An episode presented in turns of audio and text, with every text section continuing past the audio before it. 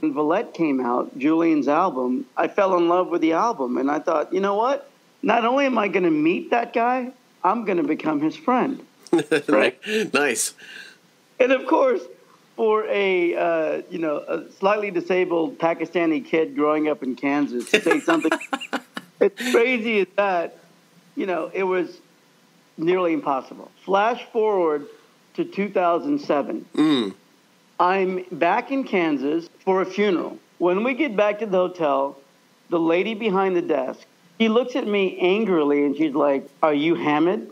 And I'm like, Hammond. yeah. I'm like, I'm, I'm Hamad. And she goes, We've got like six messages for you. And you need to take care of these because I don't want these people to keep calling. And she gave me the message, and it was from my office back in Los Angeles. And the message was, Call us right now, Julian Lennon.